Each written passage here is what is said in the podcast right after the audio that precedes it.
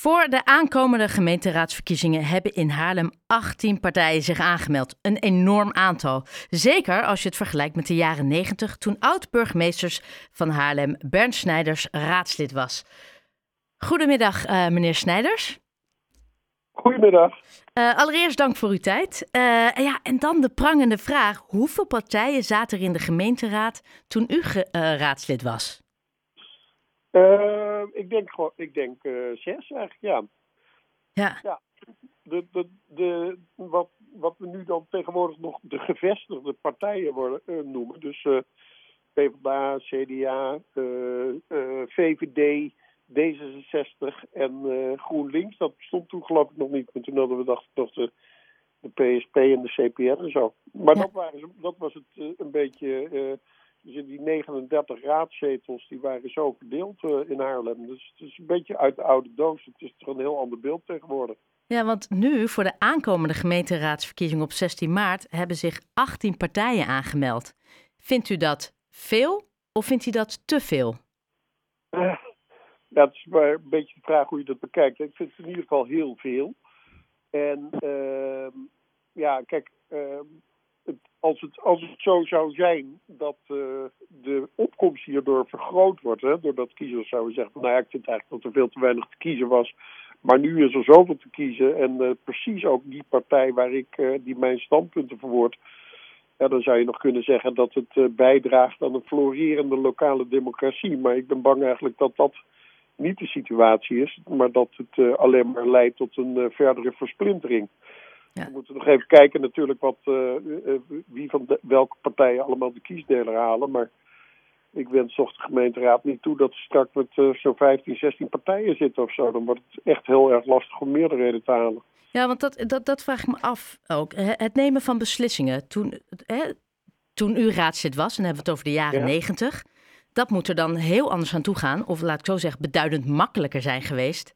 Dan als daar nog ja. 12 nee, partij dat, bij dat hadden gezeten. Zo, dus het, het, het, werkt in de democratie zo uh, de helft plus één. Nou ja, dus als je een aantal partijen hebt, dan, uh, uh, en dan heb je natuurlijk ook een coalitie, ja, dan, is, dan, dan gaat die besluitvorming natuurlijk veel en veel vlotter dan dat je steeds maar weer op zoek moet naar allerlei meerderheden. Ja. Dus ja, dan, dan, dan is een argument dat waarschijnlijk ook nog wel gebruikt wordt, dat er gezegd wordt, ja, maar goed, toen, had je, toen had je dan een coalitie en die kaarten waarschijnlijk alles af onderling in een achterkamertje.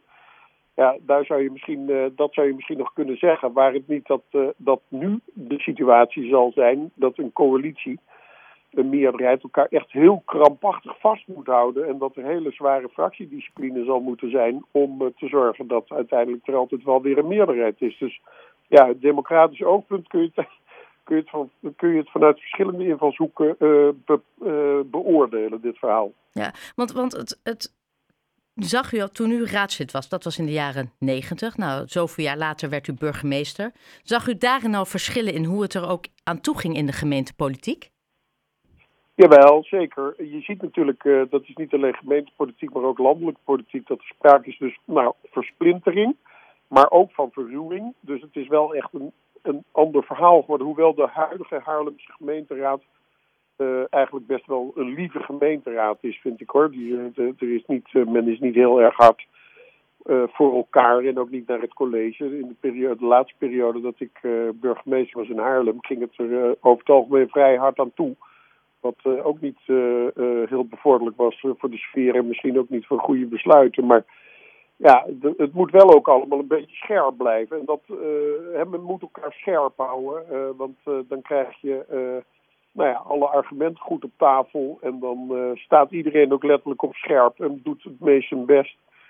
In ja. plaats van dat het allemaal een beetje onder één warme deken is. Maar op het moment dat we, hè, u zegt al, het ging er zeker in, uw, in de laatste periode dat u burgemeester was, ging het er soms al wat harder aan toe. op het moment ja. dat we straks nog meer versnippering hebben, nog meer kleinere partijen is dan de kans dat, u, dat ze tot drie uur s'nachts aan het uh, vergaderen zijn en het eigenlijk nog langer duurt voordat we besluiten gaan nemen, uiteindelijk het doel, is die dan niet onnodig groot? Ja, dat hangt ook een beetje van de, de voorzitter af. uh, ondanks het feit dat het toen best wel hard naartoe ging. Bij mij waren de vergaderingen altijd om 11 uur klaar. En dan werd er wel een beetje gemord. Maar dan de volgende dag zei iedereen, nou toch wel fijn dat het allemaal niet zo eindeloos duurde. Dus het, ja, het vergt van de huidige burgemeester, die natuurlijk voorzitter van de raad is, dan ook veel meer, uh, ja, veel meer sturing om in ieder geval te zorgen dat de zaak niet eindeloos gaat duren en eindeloos uit de hand loopt. Het gevaar daarvan is, ja, zoals je zelf ook al aangeeft, dat het, uh, nou ja, het, het, het, het, wordt er dan niet fraaier op. Hè? Dat, dat idee heb ik nu al wel eens. Uh, als je kijkt naar de belangstelling van mensen om in de gemeenteraad te gaan, ja, er zijn toch best wel veel mensen die als een avondje op de publieke tribune gaan zitten, dat ze er dan toch van afzien. Omdat ze het allemaal wel heel uh, langdradig vinden en uh, vaak ook erg gedetailleerd. En die kant moeten we natuurlijk niet op. Want het, moet wel, het moet wel aantrekkelijk blijven om in die gemeenteraad te zitten. En ja, want het, uh, nachtelijke sessies gaan worden. Ja, want zou die, die versnippering, die draagt, draagt dat dan niet bij aan de langdradigheid? Ja, dat denk ik wel. Want kijk, de vraag is inderdaad of die partijen uh, heel erg van elkaar zullen verschillen. Uh, of dat het, of dat ja, of dat men een beetje hetzelfde overal over denkt. Het is een beetje moeilijk van de gevestigde partijen, om ze even zo te noemen, weten we wel ongeveer waar ze voor staan. Maar met uh, hele nieuwe partijen die uh, nou ja, vooral zeggen dat ze het belang van Haarlem voorop stellen. Ja, dat, dat belang dat is, dat, dat vindt iedereen natuurlijk belangrijk. Maar waarin ze zich dan onderscheiden, weet ik niet. Dus je hebt al heel veel kans dat het of heel veel herhaling van zetten worden. En dat is langdradig. Of dat er uh, ja, dat er partijen zijn die toch uh, voor, voor, vooral vanuit een soort protestachtige uh, uh, motieven in die gemeenteraad gaan zitten. En ja, dat, dat is de vraag of dat er beter op wordt. Ja, nou en, en dan iets heel anders. Aanstaande zaterdag organiseert de Nachthoreca landelijk een actie en zullen hun deuren openen. Uh, net als de horeca en de theaters eerder al deden in een ludieke actie. Uh, in ja. een gesprek met drie afgevaardigden heeft burgemeester Wiene uh, gistermiddag hen laten weten dat als ze zaterdagavond echt hun deuren openen, ze een dwangsom van 50.000 euro kunnen krijgen. dit in tegenstelling tot de waarschuwing waar de horeca en theaters mee wegkwamen. En dit ook in tegenstelling tot de dwangsom van 4500 euro, oftewel een, een nulletje minder, die Amsterdamse horeca krijgt opgelegd. Begrijpt u de beslissing van uw opvolger, uh, burgemeester Wiene? Of zou u misschien een oogje hebben toegeknepen, wetende dat er versoepelingen er aankomen? Um, ja, kijk, ik heb het toen ik wegging nog wel in Haarlem bleef wonen, ernstig voorgenomen om mij nooit uit te spreken over het beleid van mijn opvolger. Maar ik vind uh, de vraag hier zeer terecht. Uh, ik denk dat je het precies goed formuleert dat dit wel een beetje op willekeur lijkt. Hè? Want je ziet dan inderdaad uh, dat, het, uh, dat uh, horeca en winkeliers ongemoeid gelaten werden. En dat er inderdaad hele verschillende dwangsommen kennelijk in het land worden overwogen. Maar 50.000 euro, ja goed, ik geloof niet dat ik de enige Haarlemmer ben die dit buitenproportioneel vindt. Want dat beheerst nu de nieuwskolommen zelfs, ik hoorde net Jolande Beijer, van de directeur van het patronaat, ook nog op de, op de, op de uh, nationale radio uh, uh, haar verbazing hierover uitspreken. Dus ja, ik denk, zo past het ook denk ik in een democratie. En dat zal de, mijn opvolger Jos Wiedemann niet kwalijk nemen. Als ik de raadsleden aan zou moedigen om hem toch te bevragen hoe dit zit ten ja. opzichte van andere sectoren en andere steden. Ja, ja, denkt u nog dat er een kans is dat, hij, dat uh, burgemeester Wiener dit terug kan draaien? Of zou u hem aanraden van strijk toch nog even over dat mooie hart? uh, nou, geen idee. Ik, ik weet dat, uh, dat Jos Wiener wat, wat strakker altijd in de wedstrijd zit waar het om handhaven gaat.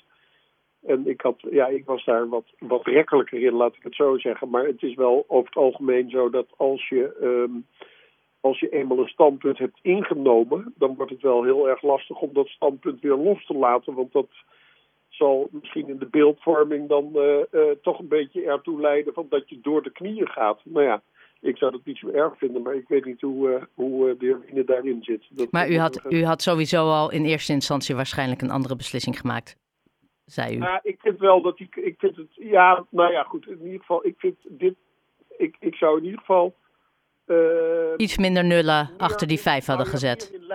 Ja, ik zou niet weten waarom je een onderscheid maakt in protesten van horeca en winkeliers en van de nachthoreca. Ik geloof dat dat, dat, dat zie ik niet zo. Dat verschil zie ik niet zo.